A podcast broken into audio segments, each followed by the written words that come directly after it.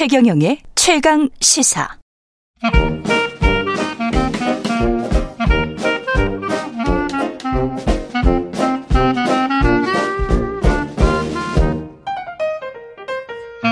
네, 최경령의 최강시사 월요일은 경제합시다 코너가 있는 날입니다. 서강대학교 경제대학원의 김영희 교수와 함께하겠습니다. 안녕하십니까? 예, 안녕하십니까? 예, 한국전력의 전기요금 인상이 필요하다고 해서 오늘 발표할 예정인데 얼마나 오를 걸로 예상하세요? 오늘 뭐 곧바로 발표가 될 텐데요. 예. 킬로와트 시당 7원 내지 혹은 8원, 8원 정도로 지금 확률이 좀 높아지고 있는 것 같습니다. 킬로와트당 7, 8원. 예. 언제부터요? 그러면- 2분기부터? 예, 2분기부터 예. 오르는데요. 뭐 소급 적용은 안 하고, 예, 그러면 4 내지 5% 정도, 예. 뭐 3분기보다 오른다는 겁니다. 예. 그런데 이런 거를 결정할 때, 음. 예, 정책 당국이 물가 고려하고요. 그렇죠. 예, 그다음에 국민 부담, 국제 에너지 가격, 한전의 적자, 뭐 이런 걸 고려한다는데. 여러 가지를 고려해야겠죠. 예, 예. 예, 그런데 물가 측면에서는 좀 물가 상승률이 낮아지고 있습니다. 그렇죠. 예, 작년 7월에 우리나라 소비자 물가가 전년 동월에 비해 6.3% 올랐는데요. 올해 4월에 3.7%. 음. 아마 제가 전망의 하분, 하반기에는 2% 중후반까지 소비자 물가가 떨어질 가능성이 있고요. 예. 예, 그 다음에 작년에 에너지 가격이 정말 많이 올랐죠. 그래서 에너지 수입이 작년에 그 60%나 증가했는데요. 주로 유가가 많이 올랐습니다. 유가가 우리가 47%나 도입 단가가 올랐거든요. 예. 작년에 배럴당 도입 단가가 한 103달러 정도 됐어요. 음. 예, 그런데 올 4월 보니까 85달러로요.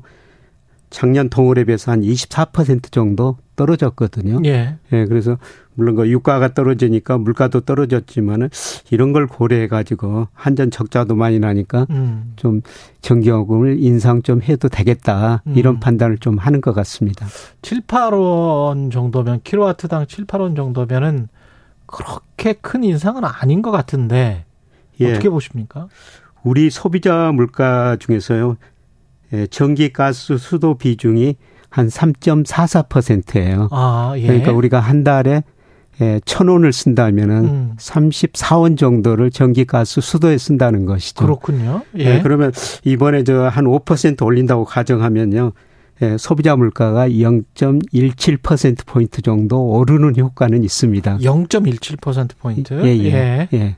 그 정도면 그 물가라는 측면에서는 정부는 최대한 물가를 잡기 위해서 전기요금 인상안을 최소화했다 이렇게 봐야 되겠군요. 예, 아직도 물가가 좀 불안하다고 판단하는 것 같습니다. 예. 원래 당초에 산업부나 한국전력 쪽에서는 이게 7, 8원 정도가 아니고 수십 원, 50원 이런 이야기, 51원 이런 이야기 하지 않았었습니까? 예. 예. 뭐 한전이나 저 산업통상자원부에서는 50원 정도는 인상해야 된다. 킬로와트당. 예. 예, 그 근거가 이거거든요. 예. 예, 작년에 그 전력 통계 월보 보니까요. 킬로와트 시당 155원 주고 156원 정도 샀다는 겁니다. 예. 예, 그런데 판매는 121원 정도 판매했으니까 35원 정도 손실을 보고 무조건 미치는 장사네. 예. 그러다 보니까 손실이 엄청났죠. 예. 예, 작년에 그 한전 적자가 32조 7천억 정도 돼요. 한전 적자가 예. 32조. 예, 2021년에도 한 5조 8천억 적자 났고요. 올해도 뭐 애널리스트들이 예상한 거 보니까 한 8조 정도 적자가 날 것이다. 음, 예. 예, 이렇게 예상하고 있습니다. 그래서 작년에 그 매출이 한 71조 3천억 정도 됐는데요. 이렇게 비싸게 사가지고 싸게 팔다 보니까 매출 원가는 101조 원.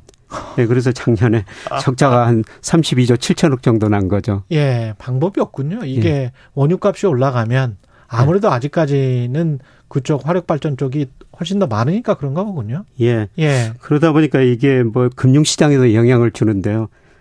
뭐 한전이 이렇게 적자를 메꾸기 위해서 채권을 발행하거든요. 예. 예, 그래서 부채가 너무 많이 늘어나고 있어요. 그렇죠. 예, 작년에 저 부채 비율 보니까 459%입니다. 음. 우리나라 전 산업이 한 93% 정도 되거든요. 예. 올해는 뭐 하나증권 애널리스트가 예측하는 걸 보니까 올해 저 부채 비율이 6% 600%도 넘을 것이다. 한국전력. 예. 예. 예, 그래서 이렇게 적자가 나니까 이제 돈이 없으니까 CP 발행을 통해 가지고 단기 음. 자금을 조달하고요. 예.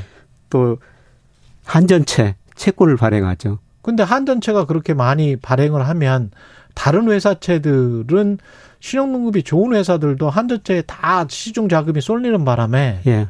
회사채 시장이 또 어려워지는 그런 측면도 있지 않습니까? 그렇죠. 예. 그거를 저 구축 효과라고 소위 그러는데요. 그렇죠. 쫓아낸다는 거죠. 예, 예. 예, 작년에 우리나라 기업들이 회사채를 30조 원 정도 발행했어요. 예. 예, 그런데 한전 혼자서 31조 8천억 정도 예. 한전채를 발행했거든요. 음. 우리나라 기업 전체가 발행한 회사채보다 한전 혼자 발행하는 채권이 더 많았었다는 겁니다. 예. 예, 그래서 한전 채권 살라고 돈들이 일반 회사채는 그렇죠. 살 수가 없는 거죠. 예. 예, 그래서 이런 것들이 금융시장 전반적으로 영향을 미쳤기 때문에 예.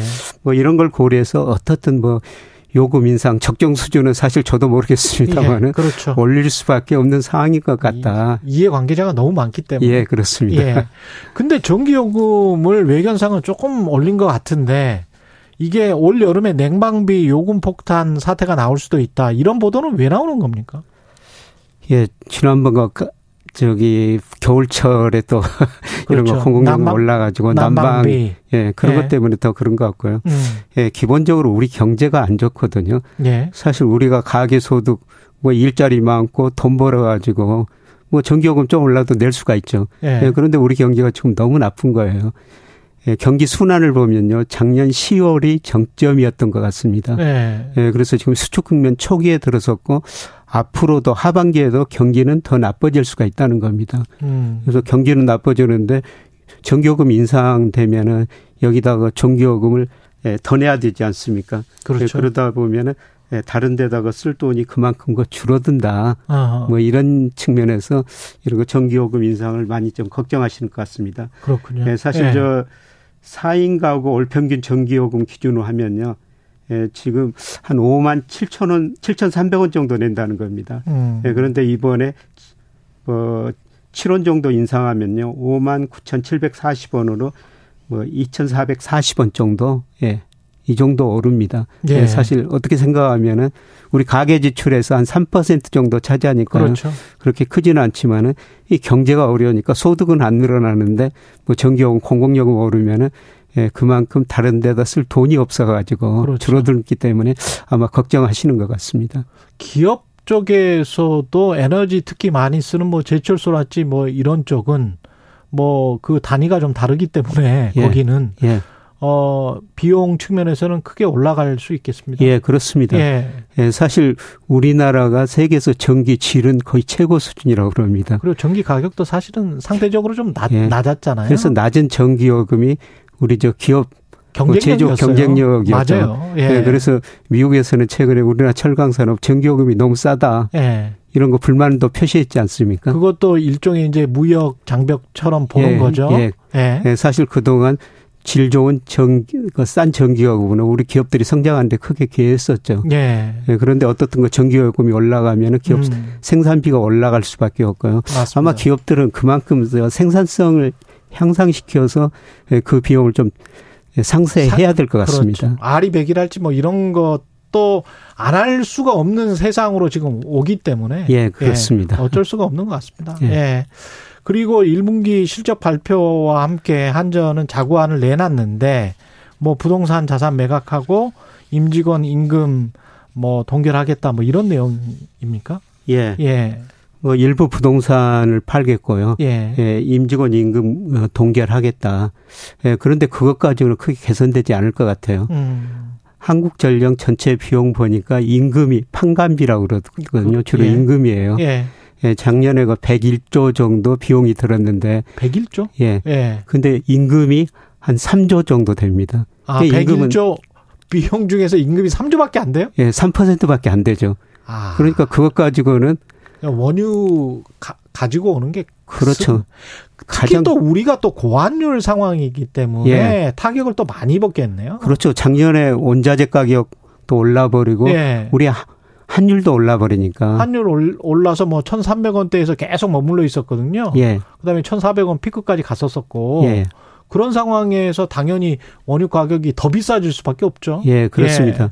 그런데 올해 다행스럽게도 이제 원자재 가격이 떨어지고요. 예. 뭐 환율도 뭐 작년보다는 조금 안정되는 처진 보이고 있기 때문에 예. 이런 비용 측면에서는 좀 예, 생산 비용이 좀 줄어들 것 같습니다. 그런데 구조적으로 좀, 예, 판관비가 3%밖에 안 되더라. 안 되기 때문에 예, 이것 가지고는 한전 이익을 내는 데는 한계가 있다. 이렇게 말씀드릴 수가 있을 것 같습니다. 그리고 부동산 자산이라는 것도 매각하면 그때 원발의 오줌 누기지 뭐 이걸 그리고 지금 시장에서 자산 매각이 잘 됩니까? 지금 저 부동산 경기 정말 힘들거든요. 그렇죠. 제가 부동산 사이클 구해 보니까요. 예. 아직도 뭐 하락 사이클입니다. 예. 예, 이런 상황에서 뭐 부동산 팔려고 내놔도 음, 재값 팔고 재값 받고 팔기는 좀 쉽지 않을 것 같습니다. 그렇군요. 예. 거기다가 한전도 송배전 설비랄지 이런 것들 전기 안전 시설에 투자할 여력이 그러면은 없게 되는 거 아니에요? 이렇게 그렇죠. 이익을 못 내니까 투자할 돈이 없고요. 그렇죠. 예. 예, 그리고 한전이 각종 저 하청업체들이 있지 않습니까? 음. 이 스- 그 하청업체한테 제값에 여러 가지 저 일을 시킬 수도 없고요. 예, 부품도 그 사올 수 없는 뭐 이런 상황인 것 같습니다. 한전이 힘들다는 거는 사실은 우리 송배전 설비나 뭐 이런 것들은 앞으로 우리가 에너지 혁명과 관련해서 그리드랄지 예, 예. 뭐그 탄소 중립이랄지 이런 것들과 직결되는 거기 때문에 예.